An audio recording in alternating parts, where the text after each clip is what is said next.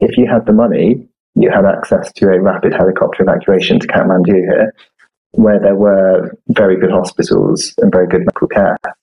So it was a bit of a strange in between land in that that care is potentially available. Um, it's just accessing it can be difficult, which can increase that moral dilemma a bit if the only barrier for someone is potentially who they are, where they were born, and how much money they have to get down.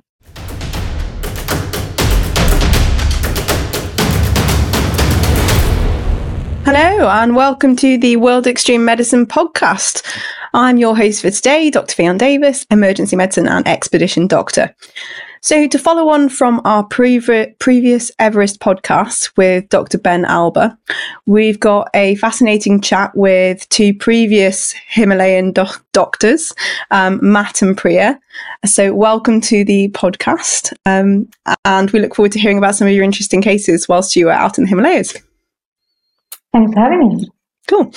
Um, so, a little bit about them. Um, so, after finishing foundation year training and a diploma in tropical medicine and hygiene, they gained some experience in remote and low resource medicine in East Timor and Zambia, as well as a stint in Darwin. They then spent three months in the Everest region of the Himalayas, providing medical care at 4,300 meters. Pretty breathless, I imagine. Uh, Matt's now an emergency medicine trainee, whilst Priya is training in community sexual and reproductive health. So, thank you so much for joining us, and we're very excited to hear about your experiences um, out in remote areas of the world. It's exciting to be honoured to have a chance to talk about them. Great. Um, so, do you want to first start off by telling us a little bit about how you got into kind of remote and low resource medicine, and how what got you interested in that? Yeah, sure. So um, it's probably something most medical students say, but it's sort of something that's always interested us. We've always um, done a lot of traveling. In the first year of med school, we uh, spent three months in East Africa. So we spent a lot of time in uh, low resource countries in general, and we knew at some point um, after foundation years that that's what we wanted to do and that's where we wanted to go. Um, we spent our elective um, in Zambia doing um, almost three months of uh, work in a in a, a sort of government run hospital there. So while all our friends were off uh, sunning on a beach in the Caribbean, we felt like we were actually being worked hard. Um, but we did enjoy it, and that was one of the places we went back to after foundation years. And um, we just got we found the other um, opportunities like East Timor and Darwin through the diploma of tropical medicine.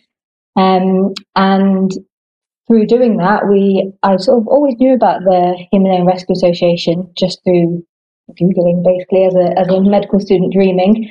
Um, and then we just went for it and applied for it. So even though we didn't have much altitude or mountain experience, we definitely had that sort of low resource uh, background. Um, and we were, yeah, fortunate enough to be given the opportunity to work there. Amazing, yeah, and um, I've heard of the Himalayan Rescue Association as well, and um, they're a great organisation to work with, from what I hear. So, how long were you out in the Everest region for? So we spent three months out in Nepal. Um, we got a week in Kathmandu. We were very well looked after by the Himalaya, Himalayan Rescue Association, HRA, um, before we flew out to Lukla um, we trekked up to Pheriche, which is the uh, little settlement that we were based at. And we spent almost three months up there, which was the duration of the spring trekking season. Um, I so bet when we were busy. It did. Um, when we arrived there, it was freezing cold, and we were essentially providing medical care to the Nepalese who were setting up for the trekking and climbing season. Um, so it was actually not that busy. But as we got into the mid trekking season, um, things really, really did pick up. And am I right in thinking that the HRA have got clinics in Pheriche and in Everest Base Camp as well? Have they got any other ones? Yeah, so they've got three clinics. One's at Pheriche, which is um, 4,300 meters above sea level, and it's the, sort of the stop below base camp. Then they've got at Everest Base Camp themselves, and they've got another one in um, the Annapurna region, uh, a base camp called Manang, um, which is separate to the sort of Everest Base Camp region. But yeah, three main three main base camps. And what was the sort of setup for you guys? Were you sort of sleeping in the clinic and were you involved in setting up the clinic for the season or how, how did you kind of start your, your journey off up there? So it's a really well set up um, clinic. it's one building with two clinic rooms in, um, each with a couple of examination beds. Um, there are a few bedrooms attached to that building, um, so where we stayed. And while we were there, we were with an American emergency physician um, who we were very lucky to end up there with, called Brian, um, who worked alongside us, um, and two uh, Nepalese uh, people who we worked with, um, who one was essentially a fixer who knew everything about the region, um, knew more altitude medicine than I think I'm ever going to learn or forget, despite his lack of a medical school education um, and could sort out any problem up there. Um, and the other one was just a wonderful cook who used to cook for the US Army, but had relocated and cooked for us instead. Wow, okay. Um, the building was very well set up um, in that it was had solar panels um, and a really good battery system. So we had quite reliable power. Um, and that enabled us to run a couple of oxygen uh, concentrators so throughout the season, we had um, oxygen concentrators um, on demand, and we didn't run out of power once. So we had a really good setup up there. Yeah. So what sort of equipment, medicines, um, sort of medical kit did you have access to? You mentioned the oxygen concentrators. So we had a basic pharmacy. Um, we had a supply of common antibiotics. Um, we had the altitude essentials, so things like nifedipine, dexamethasone, um, a variety of ailments for coughs and colds, um, which we handed out like sweeties quite often, and um, some stuff for minor trauma, so local anaesthetic, sutures, um, things to clean wounds with. So it was a basic pharmacy, but I don't think we ever needed anything that wasn't there. We we also had, um, courtesy of the American doctor who joined us, an ultrasound scan. So a portable ultrasound scan that he brought along. Um, that isn't part of the clinic, but we were fortunate fortunate enough to have that. Um, and it sort of just aided some of our, um, you know, differential diagnoses and things like that. And he was quite skilled at ultrasound scan, so that was very useful. But that's not a typical um, part of the part of the clinic. Yeah, definitely. I imagine that most of your diagnosis is based on kind of clinical examination, and you don't really have access to. I, don't, I wouldn't think X-ray or anything like that. I think do they maybe have one at Everest Base Camp now? I've heard. No, that well, not, Well, when, not when we were there. yeah, There's X-ray facilities uh, a couple of thousand meters lower, just above Namche Bazaar, um, but it's a long distance to get to. So it was quite refreshing in that everything was back to clinical medicine, which was Yeah, yeah, I, I quite like that element of expedition as well.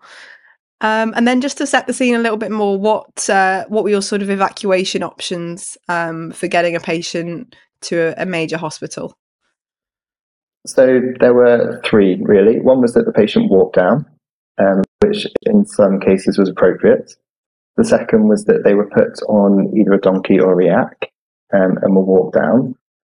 Those two would get you down to, there was a little hospital above Namche Bazaar, um, which had basic bloods, basic x-ray, um, and a few more treatments than us. Um, if we wanted someone to a major hospital and to be out of the high altitude area, um, it was helicopter evacuation down to Kathmandu, um, which generally worked very well um, unless it was the evening or night time, or windy, or snowy, or raining. Um, so, in good times, you could get people down quickly, uh, but clearly, that was quite often when we were stuck with patients. Yeah, and people never seem to get ill when the weather is good. No. in the middle of the night when the weather's bad. um, and just how long would it take somebody to maybe get down to that Namche clinic that you mentioned? You could get there in a day on a donkey or a yak. Um, it was reasonably a couple of days' walk.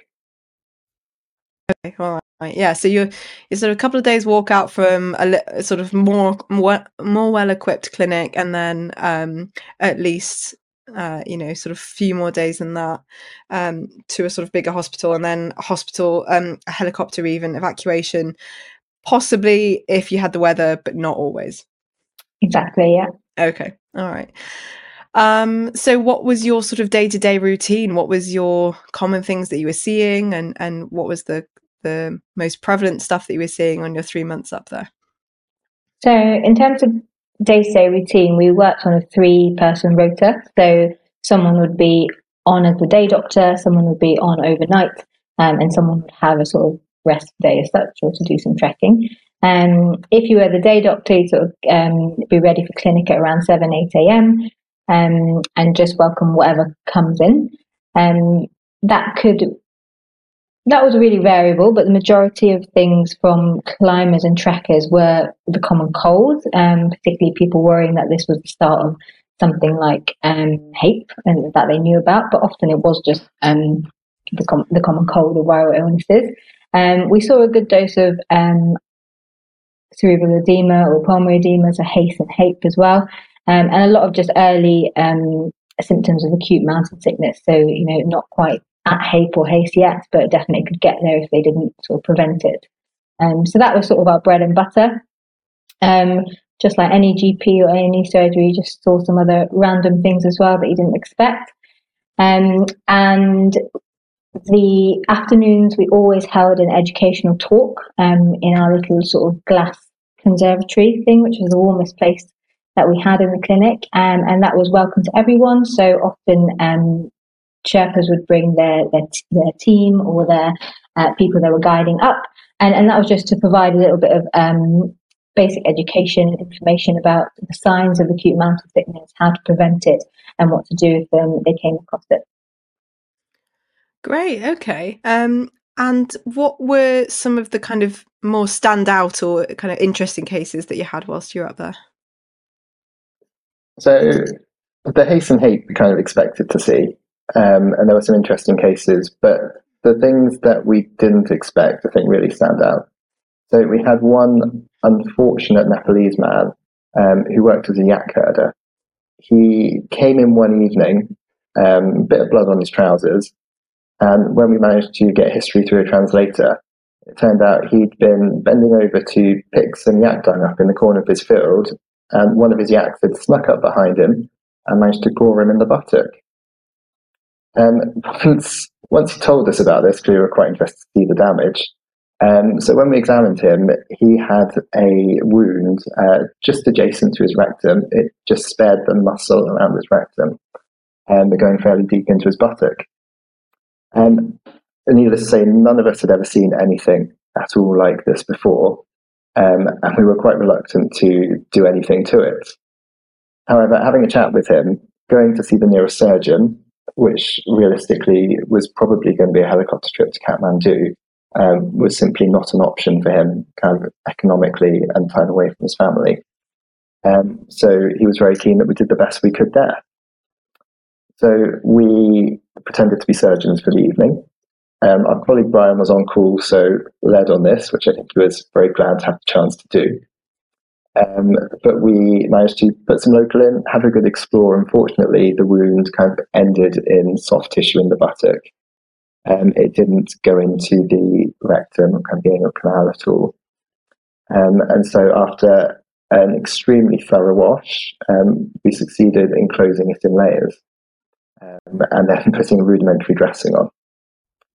We waved him goodbye after this. He was quite keen to say goodbye to us. Um, but we got some feedback towards the end of the season that actually nothing had become infected, um, and he was living life normally. Um, so the effect, the repair wow. seemed to have had good effect. It was, as I say, one of those things that we really hadn't planned on having to do when we walked up the Everest Base Camp track, but definitely the thing that stands out the most. And so you're, you're an emergency medicine trainee now, aren't you? So um, and and in deep dark Wales. So I guess you do see a little bit of sort of rural trauma and things like that. But I'm I'm guessing ne- never anything like this. And normally, I'm guessing that would have gone to theatre, no question. Oh, as an emergency medicine doctor in the UK, you're definitely not touching this. It's a very quick phone call to the surgeons. Um, having worked across kind of Timor, Zambia, Northern Australia, where you do see some interesting things, we'd seen some things like this, but there had always been someone else slightly more qualified than us to repair it. and it sounds like this American physician Brian was was very helpful. Shout out to Brian if he's listening. Uh, yeah. it was very helpful in, uh, in in helping close the wound as well. Yeah, he was invaluable. He was. He was enthusiastic as we were. Yeah, I think once you realize that you know you, he's not going anywhere, you've actually got to fix this yourselves. Once you've committed to that decision, it's uh, yeah, it's probably quite exciting once you're sort of thinking through what are the options here. How am I going to close this?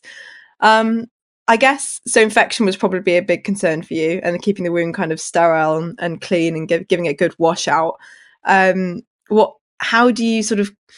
How do you maintain it as aseptically as possible in like a clinic? And I'm imagining on a kind of kind of wooden bed, and there's kind of dust everywhere, and there's people coming in and out, and you know how how did you try and keep it clean or, or get it clean?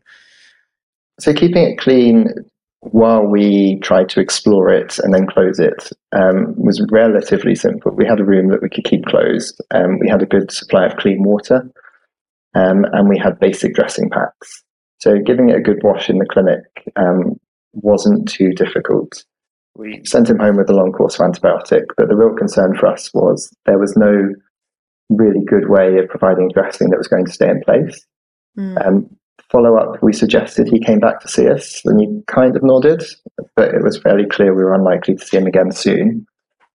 And then clearly, there's no way of keeping that area clean, particularly if you're someone who has to walk probably 10 to 12 hours every day, oh, and your yeah. dressing is going to rub off. You're going to be very sweaty.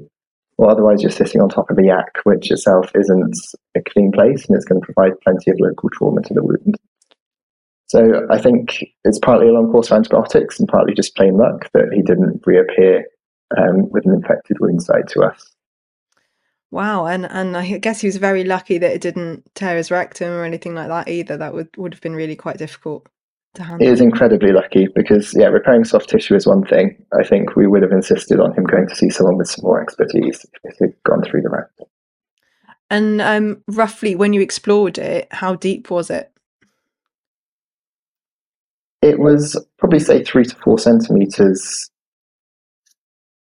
Yeah, because yak are sort of pretty chunky, aren't they? They are. They're very wide. Yeah, they're wide rather than long and thin, which was probably very fortunate for him, in that some of this was blunt trauma rather than a deeper penetrating trauma.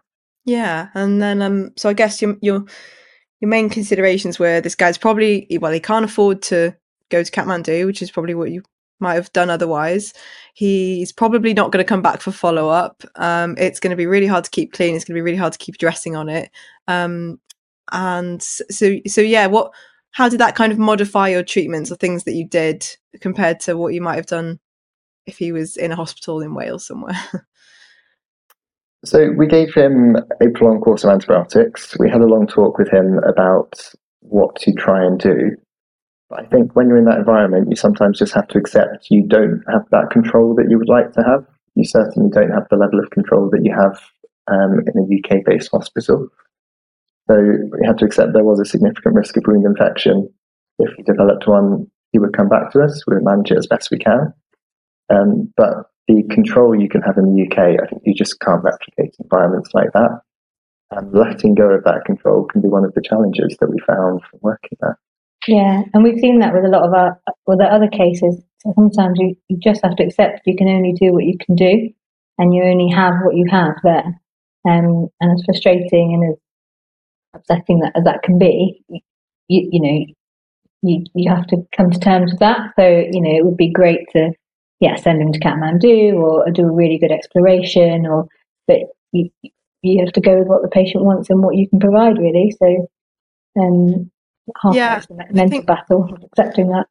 It's one of the really challenging things about expedition medicine for some medics. I think, especially if it's like one of your first trips, um, is is balancing that like kind of gold standard, what you would want to happen or what you know should happen, versus what you can actually provide and deliver, can be really challenging and a bit of a moral dilemma sometimes. Um, it is, and I think in our previous work in Zambia and East Timor, often there was very little that could be done. Um, and you kind of had to accept that sometimes, and patients who shouldn't die did die. Um, it was a slightly different environment because if you had the money, you had access to a rapid helicopter evacuation to Kathmandu here, where there were very good hospitals and very good medical care.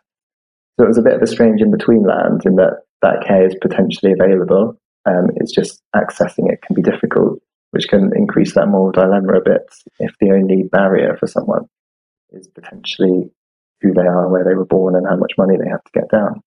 Yeah, quite challenging and, and difficult to accept sometimes that massive disparity in care, isn't it? Do you find that when you've come back to the the UK or, sort of more westernized healthcare, um, do you think that your experiences in low resources areas have kind of added to your practice back home? Um, what what do you think's kind of changed about it? Yeah, definitely. I think I think that all the experiences we had are invaluable, especially because we trust our clinical judgment a lot more. Um, we we didn't have access to even blood imaging in a lot of the places we worked, um, and now we see those things as an adjunct rather than part of the diagnosis. You know, you, you use your history, you use your examination first, and and and, and then you, you do these investigations as, as adjunct, adjuncts, which is which is the way it should be and the way you sort of taught at medical school, but not quite how it goes sometimes, as, as I'm sure you know. Uh, and that so that that part of it is invaluable. It also just puts things into perspective um, about how lucky we are, about everything we have, um, about what a real emergency is and isn't, you know, what how to prioritize. And it's things you sort of learn learn as a foundation doctor and then it sort of consolidated it and to a whole new level really once you once you work in low resource settings. Um so, it yeah. really makes you grateful for what we have actually i think when you you come back and everybody's sort of like oh the nhs is in such dire straits things are so bad etc and it's like well we do have paracetamol um that is free and you know that's more than some places isn't it so yeah and it's you know it, it's very difficult to compare because obviously we should be aiming for we should be aiming for the gold standard and we should be aiming for the best here in the next test but yeah it, it, it does put things into perspective when you think about what you saw and what you did and what you were forced to do um, in some of these situations. And just, just having more support in the uk is, is quite nice. A lot of the questions that we got uh, we get asked on the um, World Extreme Medicine courses are around, um, well, if there's something that I wouldn't normally do at home, um, you know, like a like a kind of more surgical kind of exploration and closure, you know, um, where does the the legal responsibility or or trying to phrase it well, but if it's something that's not in your normal scope of practice, uh, but then you're probably the best option that patient's got at the time, and otherwise he's probably not going to have any medical care if you don't help. So, how, how what sort of considerations do you take into account in terms of um, like I guess competency, scope of practice, and and what's best for the patient at the time? Yeah, I think that, and that's a really difficult one because we're put in that situation constantly. I, I felt like, and it depends on lots of different things. It depends on your first of all your indemnity. So if, if you are insured out there, and if you're insured by um, a Western practice like NPS MD, then that, that really does depend on what you're what you're competent to do. But in a lot of these places, you you aren't insured and you're you're protected by the people who are employing you there.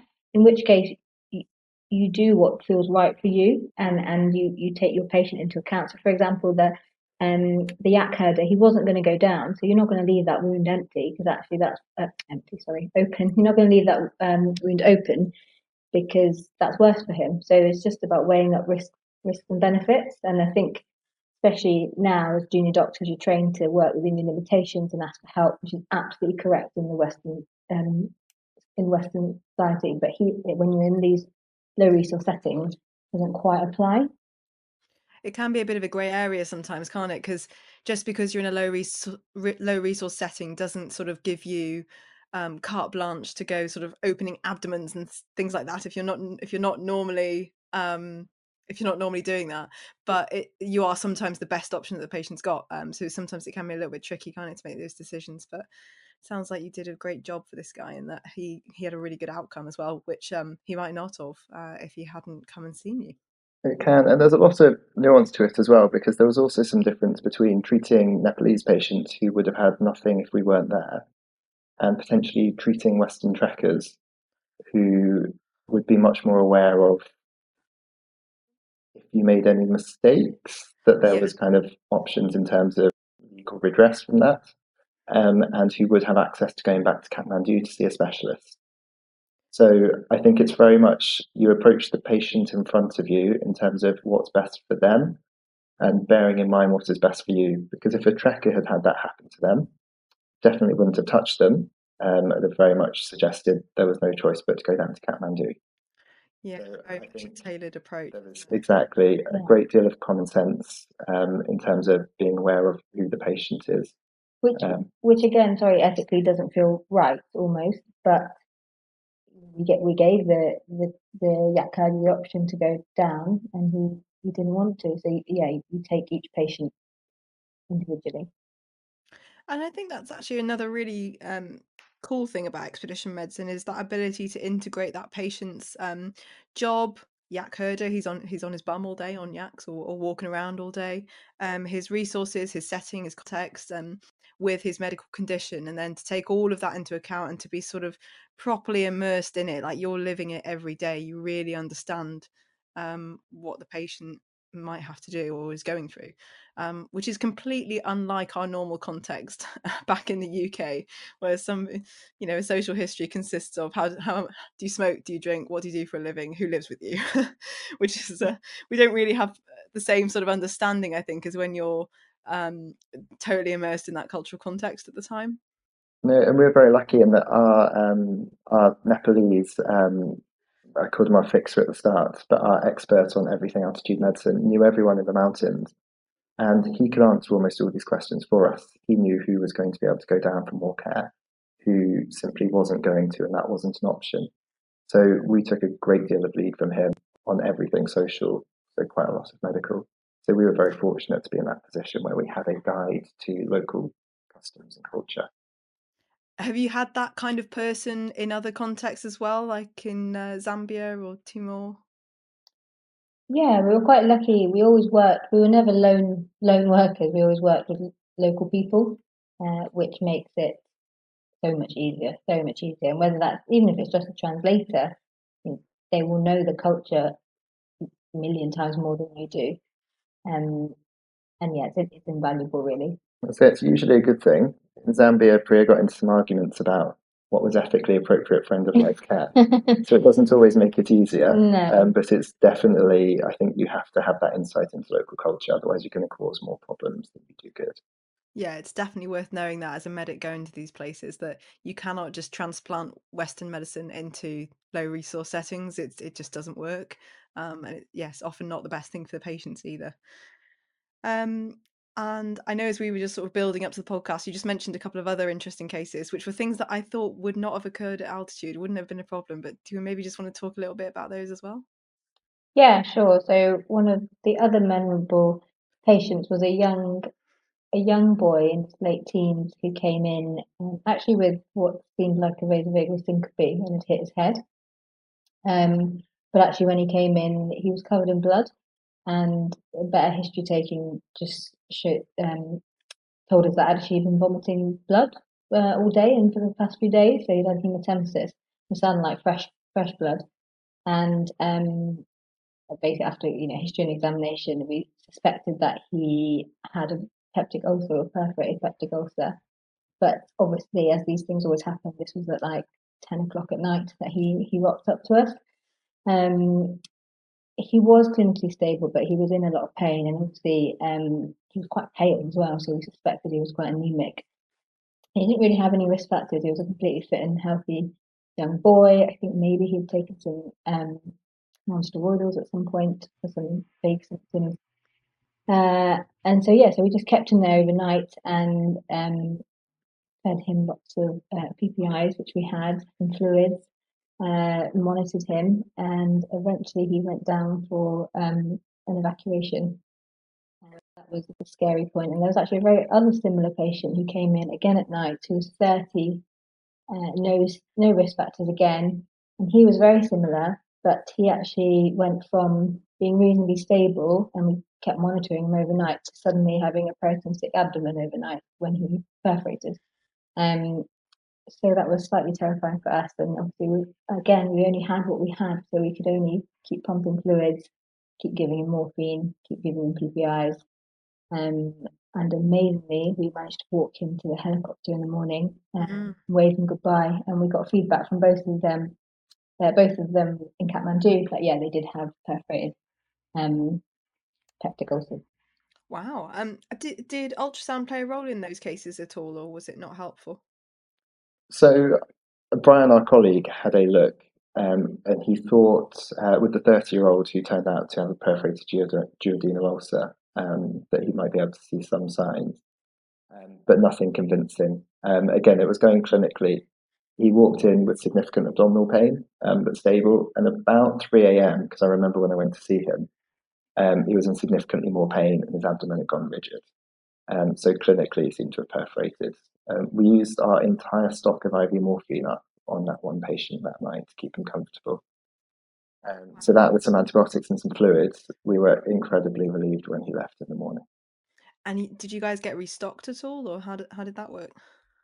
No, fortunately, I think it was towards the end, um, and I don't think we got any more IV morphine. Um, but other drugs, if we'd run out, um, helicopters came up from Kathmandu often enough. Um, we could have restocked essential things if we ran out. Oh, okay. And then um, in terms of the prolonged kind of field care situation that you guys were in with those two patients where you're you're looking after them overnight for several hours. Um, and I think I don't think you mentioned you didn't have a nurse, did you, with you? So I guess you're filling that role as well that would kind of normally be done by Yeah, sort of. But the the Nepalese gentleman we keep talking about, Afik, there, he sort of played played a role as a nurse, basically. Oh, he was great. Yeah, so he would always be there. Yeah, I want one of those guys. He's Yeah, he's he's, great. he's, he's the man for everything.